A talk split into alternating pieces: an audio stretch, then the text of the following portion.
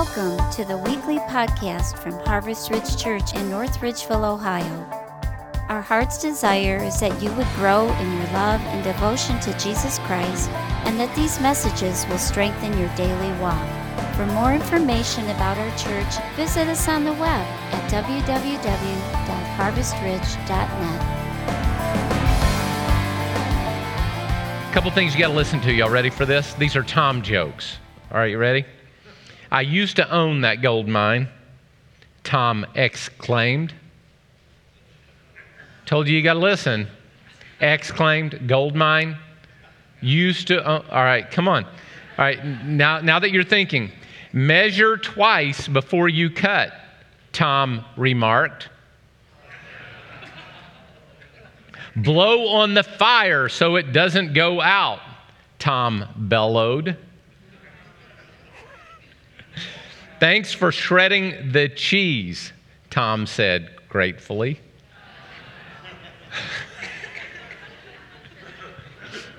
all right, couldn't resist. I read all of those, and, and I know it's different than normal, but I love those. That made me happy in my heart.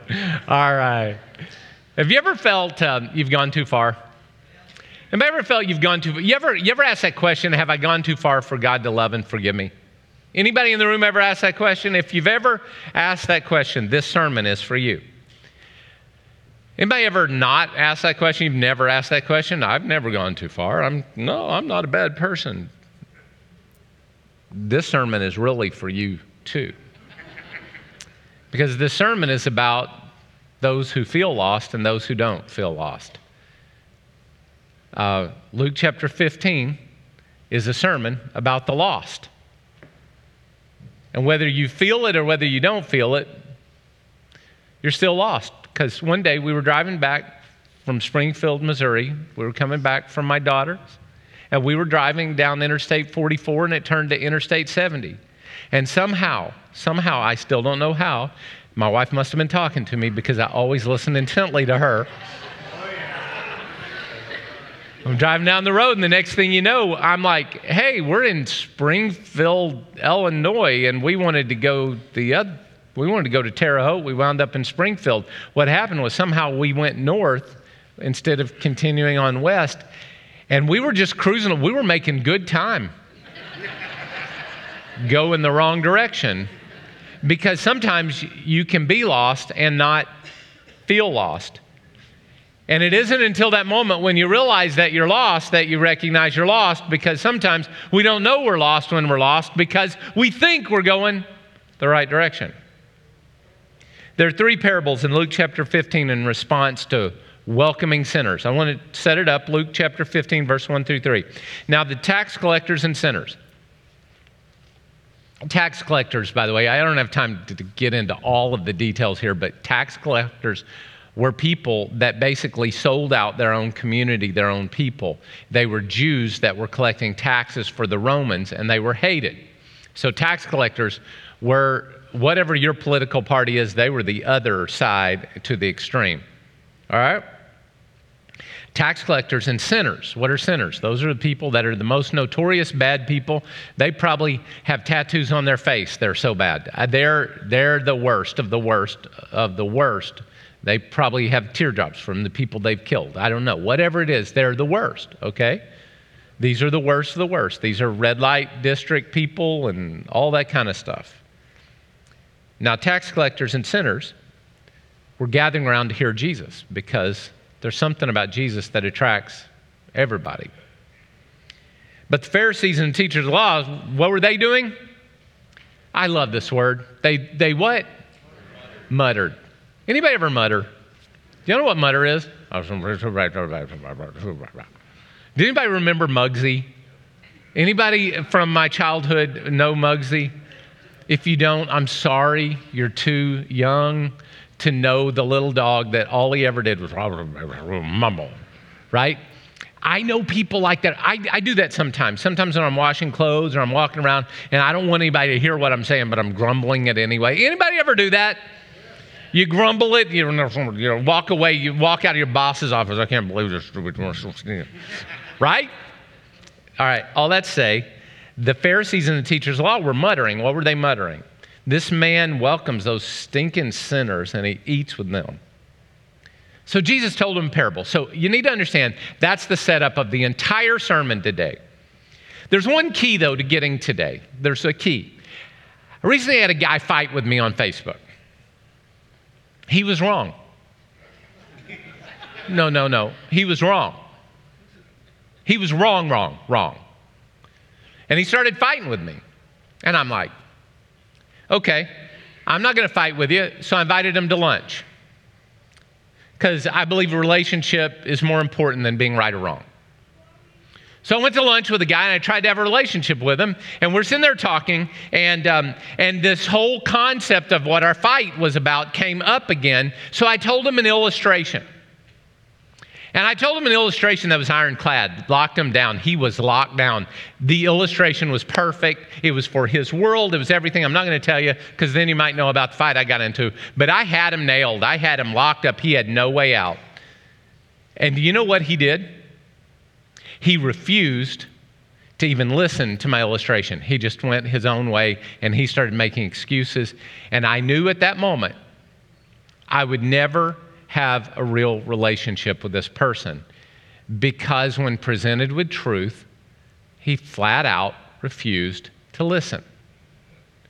When he had an illustration that caused him, he had he had to deal with it and he wouldn't. The only people that God can't save are people who won't listen when he tugs at your heart. So, these parables are meant for you, but if you don't want to listen, I can't do anything for you. Okay? Luke chapter 19. Would you stand to your feet and honor God's word? This is our verse for today uh, because we have an entire chapter around this mission statement. This is Jesus' mission statement when he came to the earth. Y'all want to read it with me? It's his mission statement. I believe we can do this, right? For the Son of Man came to seek and to save the lost. What did the Son of Man come to do? Most of you got it. All right. Jesus, I pray that you would open our hearts today and show us how lost we are so that we can come to you and be your friend. Thanks. Amen. Amen. You may be seated, but before you are, wait, wait, wait, stop, stop, stop. I forgot. You got to give somebody a high five and give them a smile and let them know you like them and that it's a good day to see them online. There you go.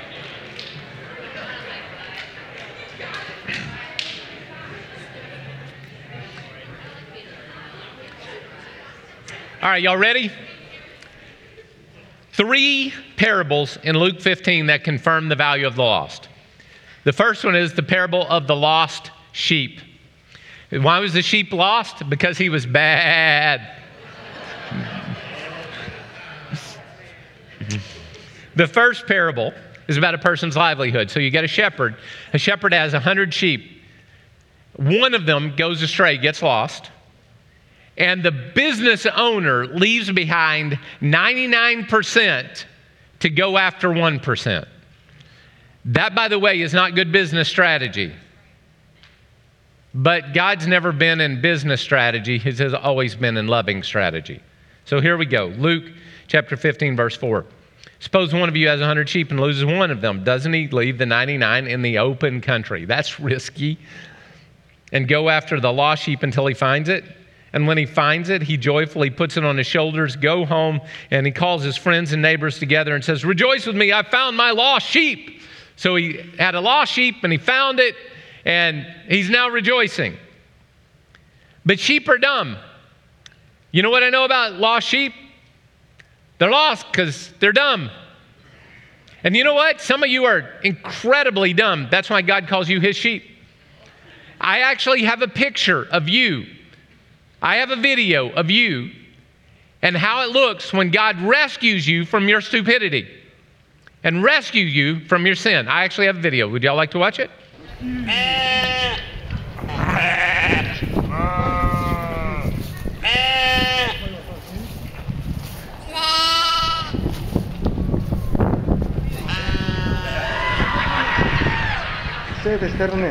All right. You didn't know, you didn't know we had a video of you, did you? That's you. I mean, that's me, right? And, and what happens is we're lost sheep, and those of us that are prone to get lost, what happens? We, as soon as we're lost, we go get rescued, and then we go back to our lostness. And that's just who we are. But I want you to see what happens when you are rescued. What happens when God rescues you from your own sin and stupidity? What does it say? Luke 15, 7. I tell you, in the same way, there'll be more rejoicing in heaven over one sinner who repents than over 99 righteous persons who are up there in the open country who don't need to repent. There's more rejoicing over one than there is over 99. All right. Second, we have the parable of lost coin. Parable of lost coin is about making ends meet.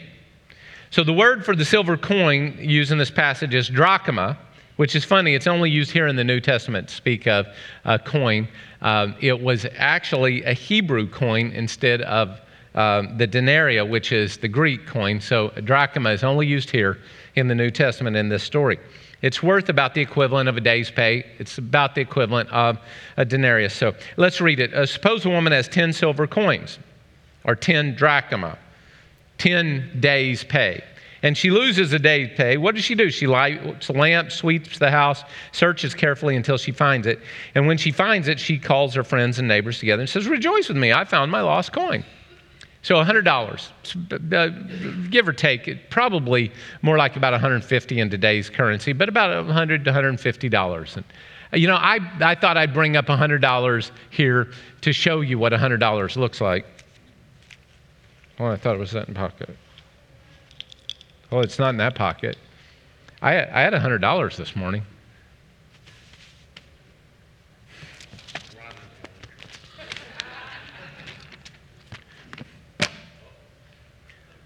I got a problem. What? You? Oh no! What, what? I better search for it. What? What do you do if you have hundred dollars and you lose it? Do you just say, "Oh, it's hundred dollars"? I forgot. I put it in my back pocket. I found it. Hundred dollars. Now, it, would anybody like if you lost hundred dollars? Would you just sort of excuse it? He's won. The, she's won the hundred dollars. You want it tough. It's mine. Now, uh, why, why do I say that? Because a simple $100, you would search for it, right? All right, so what does this woman do? She loses 10 coins, 10 days' pay. she has 10, she loses one. And she got the nine kept safe, but she searches for the others because that's, by the way, that's a lot of money. Uh, this woman who loses it might have been a widow, and if so, um, that would probably be the equivalent of about a month's pay that she had. And wow, that's a lot. When she finds it, though, what does she do again? Come on, what does she do when she finds it? Well, it says Luke 15 10. In the same way, I tell you, there's more rejoicing in the presence of the angels of God over one sinner who repents. So, one sinner, one who's lost that gets found, there's that kind of rejoicing of if you find the $100 that you lose or $150 you lose. All right? All right, tell you a story because it's VBS week. And I'm I'm over the moon to tell you this. There are just so many here today, and my brain is just on fire. I'm sorry. Uh, the, I've heard, I've heard that VBS is going to be a blast. and I've heard it's out of this world. Anyway, uh, we, we're doing VBS. Why do we do VBS? Why do we as a church even exist? It's a really great question, right? So a couple years ago, um, we we had somebody here that on Tuesday of VBS sent me a note that he was leaving the church, and with him he took about 50 people. So 15 to 20 percent of our church disappeared in one moment. Almost all of our worship team disappeared in one moment a deacon disappeared in one moment. It was not a good moment. Right? It was not a good moment. I was upset. So, you know what I did? This is Tuesday night of VBS. I call in our deacons and I said, I just got this message from this deacon who took all of our worship team and a tenth of our church at least, maybe 20% of our church gone. And Doug Thompson was in the meeting, and I will thank Doug Thompson for this for the rest of my life. It was VBS night, and he said to me at the end, you know, we discussed what was going on. He said, You know, Pastor, he said, I, will be thinking about you and praying for you. But he said, You know, tonight for VBS, we brought a little girl with us. And the little girl told us last night, because Linda was making her dinner and feeding her real food and then bringing her to VBS. And uh, the little girl told us, she said, You know, sometimes I get to eat dinner, my mom will let me have cereal. And he said, I, I love you, Pastor, but I think most of my thoughts and prayers are going to go for that little girl instead of for you. We got a call from Children's Services this week. There are going to be kids in this room this week that you would not want their home life for anything. And we get an opportunity to show the love of Christ and to raise up. We want, of course, the lost to be found, but we want the, the saved kids to be discipled. We want them to experience God in this space because we do not exist as a church simply so you and I can come here and be placated in our Christianity on Sunday. We exist because there are kids, there are young men and women in this culture that they need somebody to love them and maybe even feed them and maybe give them a ride to church. There may be kids this week that the only only opportunity they'll have for somebody to actually love them without trying to take anything from them will be in this space.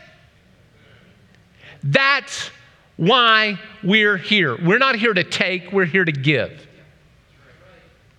Everything. And you know what? If you got a problem with me telling you, if you're a follower of Jesus, it's time you quit being selfish and start giving. If you've got a problem with that, you don't have a problem with me. You got a problem with God. Deal with Him about it. We need to be a people that share the love and redemption and mercy and acceptance and grace of God with every person who is lost, and especially with those little kiddos. Because our call is to raise up a Daniel generation that the little ones like Aiden will grow up to be men of God in a world that wants to destroy them. This is going to be a place where that happens. Y'all got me? Do you wonder why we exist? We don't exist so you can feel comfortable on Sunday. We exist so we can make an impact for generations to come. That's why we're here. And that's what drives me when I wake up in the morning is I want young men and young ladies to grow up to be men and women of God who share the good news of Jesus with every lost person they meet. That's who we are. That's what we're here to do. All right. Number 3 lost sons. And thank you, Doug Thompson, for reminding me. It's not about how many butts are in the seat, but how many we get to minister to. Right? Aren't you glad we got leaders in the church like that?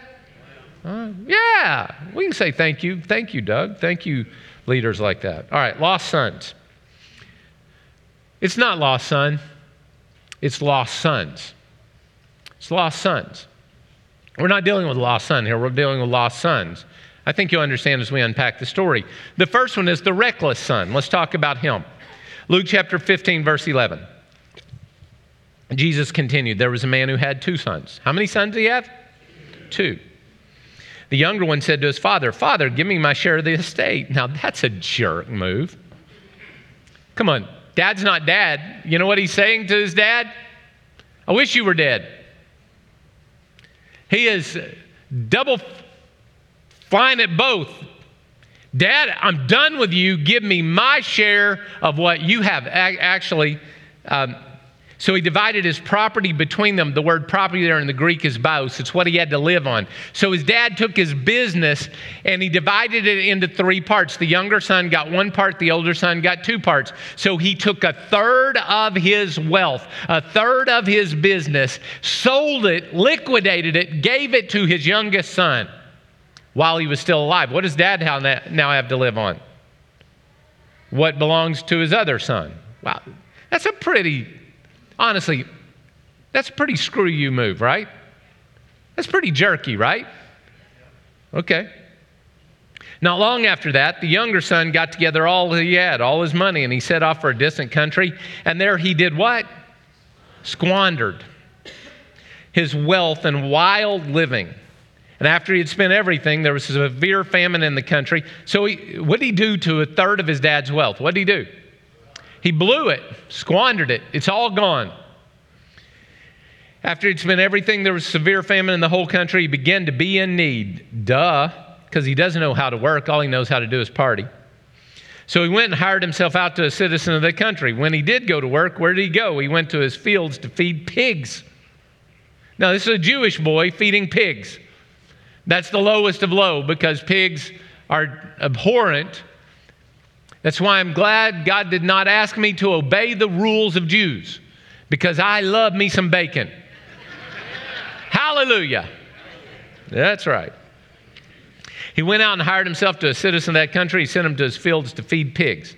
And he longed to fill his stomach with the pods the pigs were eating, but no one gave him anything. And then he came to his senses. Wow, what an amazing statement. Came to his senses and he said, How many of my father's hired servants have food to spare? And here I am starving to death. I will set out and go back to my father and say to him, Father, I have sinned against heaven and against you. I am no longer worthy to be called your son. But notice what he's going to do. He's going to demand his dad make him one of his hired servants. He still has no respect for his dad. He's demanding. You got to do this. Make me one of your hired servants. So he got up and went to his father, but while he was still a long way off. While he was still what? Long way off. His father saw him. His father saw him while he was long. Why do you think father saw him while he was a long way off? Because he's looking for him. He kept his eye open because those who have kids that aren't walking the right path, you always got your heart and your eyes open for them to come home. So he went and hired him. Uh, where am I at? Where am I at? Uh, he, yep. Uh, he saw, he, father saw him. He was filled with compassion for him, and he did ran to his son. We'll talk about that in a second. He threw his arms around him and kissed him. The son said to him, Father, I've sinned against heaven and against you. I am no longer worthy to be called your son period. Something changed. What changed? We'll talk about that. But the father said to his servants, Quick, bring me the best robe, put it on him, bring a ring on his finger, sandals on his feet. Bring the fattened calf and kill it. Let's have a feast and celebrate. For the son of mine was dead. He's alive again. He was lost, but he was found. And they began to celebrate. Just really quickly, this son was incredibly selfish and unloving. He was only thinking about himself. He disrespected his father. Give me what you owe me. I wish you were dead. Notice his attitude. His attitude is somebody owes me all the time. If you've got an attitude that says people owe you something, then you will never, ever, ever become the person you need to be as long as you're looking for somebody else to give you something because they owe you something. Get rid of the stinking chip on your shoulder, accept that you probably made the decisions that put you where you are, and then and only then will you be able to repent enough to see straight and clear to have the kind of life you really want. Because as long as you're expecting somebody to give it to you, you'll never earn it. And if you won't earn it, you don't deserve it and you won't keep it when you get it.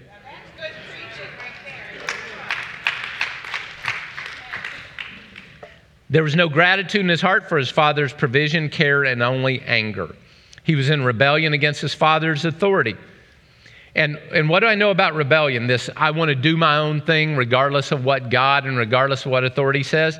Uh, 1 Samuel 20 or 15 23 says, Rebellion is as sinful as witchcraft, or it is the sin of witchcraft, and stubbornness is bad as worshiping idols. So just know that the rebellion that's in your heart come on i have a little bit of all right i got a lot of rebellion in my heart. Anybody else have a lot of rebellion in your heart? You tell me what to do. You tell me don't touch the grass. We were we were walking one day and said don't touch the grass. What do i have to do? If you tell me they didn't say please stay off the grass. They said don't touch the grass. So what am i going to do? I'm going to walk over and go bad take that. Because there's rebellion in my heart and that rebellion, that rebellion that's in our heart, that's that's as witchcraft. Because what we're doing is there was one rebel one time in heaven, and he rebelled once, and he's been kicked out, and he's got a lake of eternal fire waiting for him, and I don't want to join him.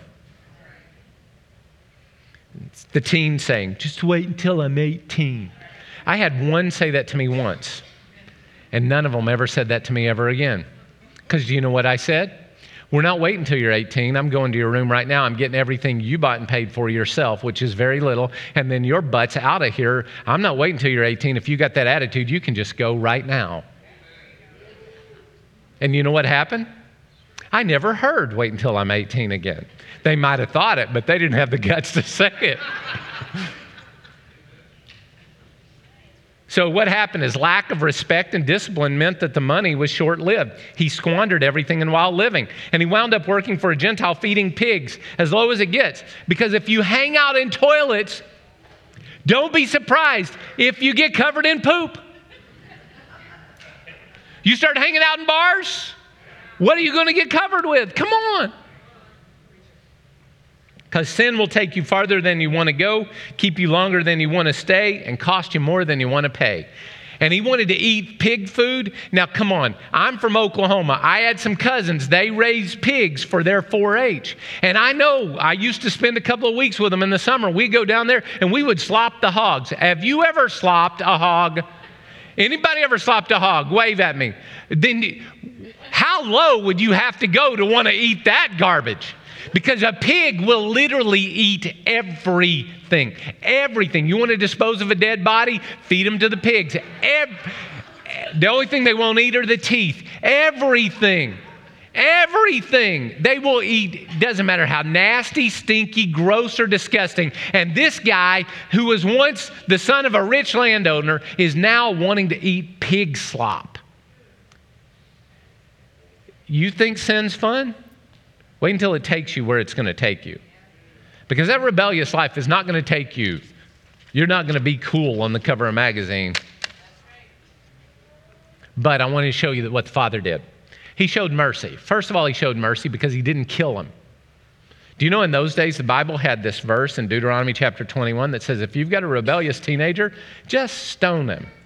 Just take them out and kill them. And I'm not talking recreational stoning. Like we were walking at the park last night. Is there anybody is there anybody that doesn't get high anymore? My goodness, I'm getting secondhand high walking outside last night in the park. Could we, and we wonder why our world is being overtaken and everybody doesn't want to work. Anyway, nobody is better for smoking pot. Nobody is better for smoking pot. Just trust me on that. Well, maybe if you have glaucoma, seriously. All right. The father showed compassion. He had mercy, he didn't kill him. He showed compassion while he was a long way off. He was still looking for him. The father showed humility. How'd the father show humility? Because he ran. You know one thing dignified men did not do? They didn't run. Do you know why they didn't run? Because men in those days wore, like, what do they call those? Get, not gowns, uh, tunics, whatever they were, whatever you call them, robes. There you go. And they were they were longer because they would come down to like here. So for a guy to run, you don't run in a robe because if you anybody ever try to run in a skirt, it just doesn't work. Yeah, yeah. So what do you do? Don't tell me how I know. Anyway, all right. So what did he do? This is what they would do. They would reach down, and when you read "gird up your loins for battle" and things like that in the Bible, this is what they're talking about. The guy would reach down, grab the back part of the robe, and he would pull it up like this, like it's a big diaper, and tuck it in his belt. So the dad is wearing a big diaper, running out across the fields to see his kid with a big diaper on. That's sort of humiliating, isn't it? But how much did the dad love his son? That he was willing to humiliate himself that his son would know he was loved. That sort of reminds me of what Jesus did. Didn't Jesus die naked on a cross, scorned and mocked by everyone, so you would know how much he loves you? All right, then what happened? His father showed love. He got to him. He threw his arms around him. He gave him a hug and a kiss. He brought him in. And what did he do? He, he kissed him as a sign of acceptance and reconciliation. He blessed him with a richly ornamented robe as a gift. And he restored him, gave him a ring, which was a signet of authority. This dad is doing everything in his power. When he sees his son from a distance, he does everything in his power to accept him back because the dad loves the son. The Son is overcome with the Father's love. Do you know how I know? Yeah, I know. He changes his request. You heard what he was going to request. I'm not worthy to be your son. Make me one of your slaves. Instead, what did he do? His first sign of humility is in verse 21, where he said, I'm just no longer worthy to be your son. And he stops right there. There's no demands, there's no questions, there's no more demanding because the love of the Father overpowered the selfishness of the Son. Romans 2 4 says, Or do you show consent, contempt for the riches of God's kindness, forbearance, and patience, not realizing that God's kindness is intended to lead you to repentance? You know, God is much more kind to you than you deserve. Romans 5 8, God demonstrates his love for us in this while we were still sinners. Jesus went to a cross and was put through shame, humiliation, beating, torture, and death to show you he loves you. And 1 John 1 3, see what great love the Father has lavished on us that we should be called the children of God. God lavishes his love on you. What does this look like? Well, we had a shelf in our house uh, back behind the table and it had precious moments on it. Do y'all remember precious moments? Do y'all remember those? My wife had collected them because it was the 80s and that's what you did. and she had collected precious moments from birthdays and our wedding and precious moments from the birth of our children. And every one of them had a precious moment. We had a shelf on our wall that had all of those precious moments commemorating all the precious moments in our life. One day, my daughter stands up on her chair, which was, she wasn't allowed to do, reached up and put both hands on the shelf. And what do you think she did? Yank, and down goes every precious moment on the ground, every one of them broken. Literally, what would be worth maybe thousands and thousands of dollars now, nothing but a broken bunch of clay on the floor. And my wife consoled my daughter she went over to her and said, It's all right. I wonder how much my wife loves our kids that when my kids destroyed something we found precious, her first thought was about them. And when you destroyed your precious life, God's first thought is about you because he loves you.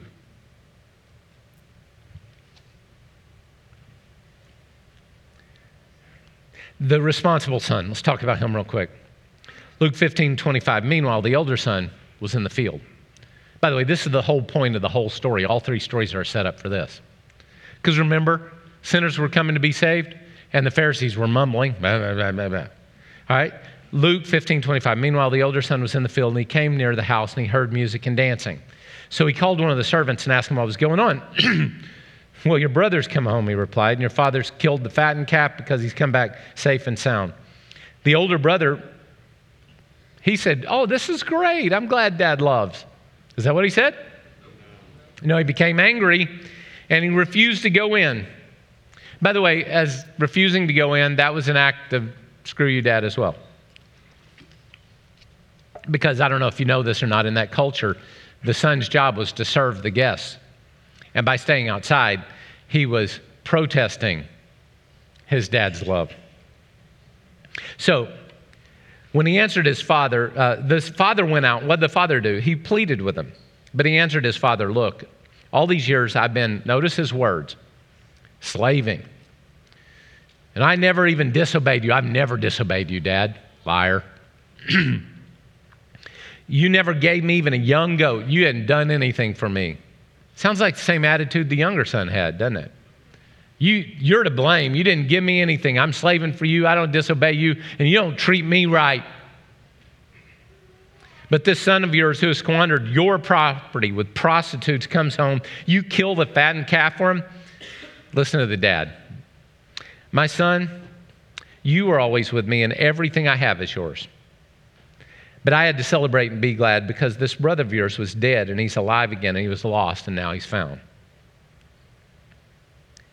The older son was just as much a rebel as ungrateful as the younger son. He said, He became angry and refused to go in. He called himself a slave, said he never disobeyed. You never gave me anything. And this whole parable, this whole parable is really to the Pharisees to say to them, listen, these sinners, these people who are a long way from God, that are coming back and being redeemed, I love them and I'm going to accept them. But you're an older son. You're rejecting the love of the Father just as much as they are because you won't celebrate with what He values. Notice in this parable, there's no response from the elder son. You know why? Because it's left open for us to decide what we're going to respond. So you think you're so holy. Some of you are the older son. You sit in here and you think you're so holy because you obey a few godly rules. You slave for God because you work in the church and serve all the time. You sacrifice because you give your money. Some of you might even tithe. And all the while, you feel like God owes you something. All the while, you're secretly jealous of the younger brother because he gets to party and have some fun, and all you do is obey the rules.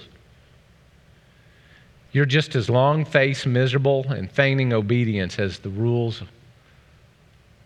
to these rules as if you were a slave. You're missing so much. God doesn't save you so you can obey the rules. He saves you because He wants to be your friend. And He wants to have life with you.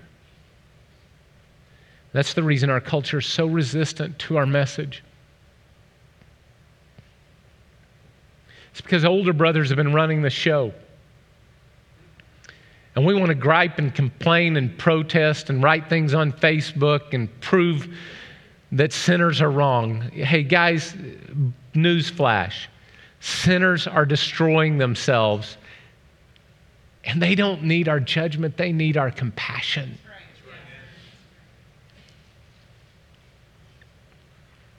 There's no party. I don't want to be a Christian if there's no party. Dang it, God saved me so I could party. And I want to party the right way. The kind of way I wake up in the morning happy about, the kind of party that's going to last for literally eternity. I get to party. And if you don't want to party, then you're probably not a follower of Jesus. You're a follower of rules, not of Jesus, because Jesus made you a party.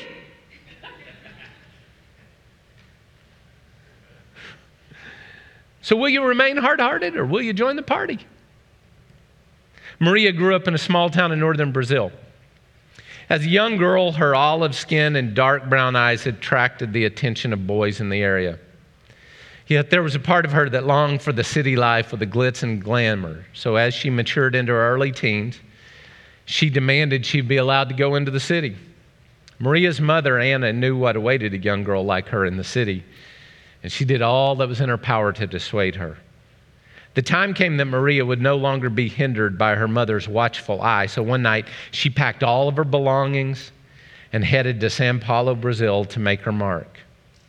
The next morning, when Anna woke up and discovered her daughter had left, she immediately packed her bags to go looking for her daughter. But before she left, she took her life savings and went to a local photo booth and spent all the money she could afford on pictures of herself. And upon the back of every single one of them, she wrote a note to her daughter. Arriving in Sao Paulo, Anna visited every seedy night spot, every hangout for prostitutes, every drug house, and at each one, she'd staple her picture to the wall, the picture of mom's face to the wall. Soon, Anna the little girl was out of, or Anna was out of money, so she had to return to the small town, continue working. A few months later, a weary Maria, aged greatly by a life now of debauchery and destitution and prostitution, descended the stairs of a brothel to see a familiar face nailed to a nearby door. Slowly, Maria approached the picture of her mother, grasped it, held it to her heart. It was then that she noticed a note on the back that said, Maria, I don't care what you've done or what you've become. I love you and I want you home. You will be loved and accepted if you return. So tearfully, Maria returned home to her mom to be restored to life. And that story I read in a, a magazine about a little girl whose life was set free and delivered and whose life is now lived for the glory of God because a mom loved in such a way that was prodigal. You think prodigal is about the prodigal son. Actually, this story is prodigal father. Because prodigal, prodigious means to be wasteful, to be lavish, extreme. And this story, these stories are about one thing the fact that God loves you lavishly and extremely. He loves you to the point of his own death, He loves you to the point of his own embarrassment. He will go out of his way to love you and see you return. And if you're in this room today and you're living the prodigal life, you're living the life of the younger son, I want to invite you to repent and to make Jesus the Lord of your life right now. I'm going to ask you to bow your head with me. It's time for you to return. Let's just lose the attitude against God. God loves you. God's got a better life for you than you can imagine. And today is your day to step into that new, better life He offers you. Quit fighting Him, quit rebelling, Quit thinking you're going to do it your way and it's going to work out because it isn't working out and you know it and I know it and God knows it. So if you're in this room today and today is your day to give your life to Jesus Christ, to quit your running and to come home to Him and to be His child, if that's you, I want you to lift your hand right now. I want to pray with you in this room. That's you right now. Come on. Yes. There are others? Yes. Come on. You know, God's talking to a couple of you. I saw it on your faces. Come on, it's time. Quit making excuses. Get out of the pig slop. Come home. Nobody prays alone at Harvest Ridge. We all pray together. So let's do this together. Everybody together. You ready? Dear Jesus, I give you my life. I step away from the slop and I return to you. Thank you for your love. I now receive it. Thanks for making me your child. Amen. And if you prayed that and you meant it, welcome home. Welcome home. I got one more message for you, all right? Some of you are the older brother. You've been doing everything right and you're angry about it. You're frustrated at God. You get mad at all the time at God that He doesn't do what you tell Him to do and you're mad at God and you're frustrated and you see people get saved and you hear how the church is always caring for the lost and you're like, yeah, all right, all right. We got to care about kids. Why don't we do what I want in worship instead of what's good for the next generation? Yeah, that's your attitude. You hear a song like the Reckless Love, that song Reckless Love, you hear that song and you know what you do? You're like, God's love's not reckless. If you ever say that in your heart, I want to tell you you're probably an older son. You're, just being a jerk. And, and you're being a jerk because you're not accepting the freedom God has for you either. You're just as lost as a lost son, except you're lost in the church. You're lost in this place doing all the right things, but you're just as lost as they are. I got an invitation to you this morning. this is the invitation to you because you already know and said the prayer and you're already saved and all that stuff. Everything God has is already yours. But you know what you need to do? You need to party. You just need to loosen up, lighten up, and have some fun. That's why we do VBS. Come on, this is going to be fun, right? That's why we do Harvest Palooza. Our message to Harvest Palooza, through Harvest Palooza to the world is we want to have fun. It's the reason we do trunk or treat. That's the reason that reason we do baptism at the lake, so we can have a party. June 25th, you're not baptized, we're baptizing people at the lake. Come on. All right, uh, half of you are with me, the other half you're looking at me like, why is he saying this? Because you're a stodge. Stop it. Stop it. Just, just lose the stodge, okay? I don't care what reason you got for being grumpy. God hasn't come through. Well, change your attitude. You might be surprised how much God had come through, right? Come on. Could we do ourselves a favor today? Could we end this service by acting like our salvation is worth the party. Would y'all stand to your feet? Oh, if you want somebody to pray for you, or you gave your heart to Christ, we got prayer team members up here. They're here to pray with you. But right now, let's just act like Harvest Ridge is a party.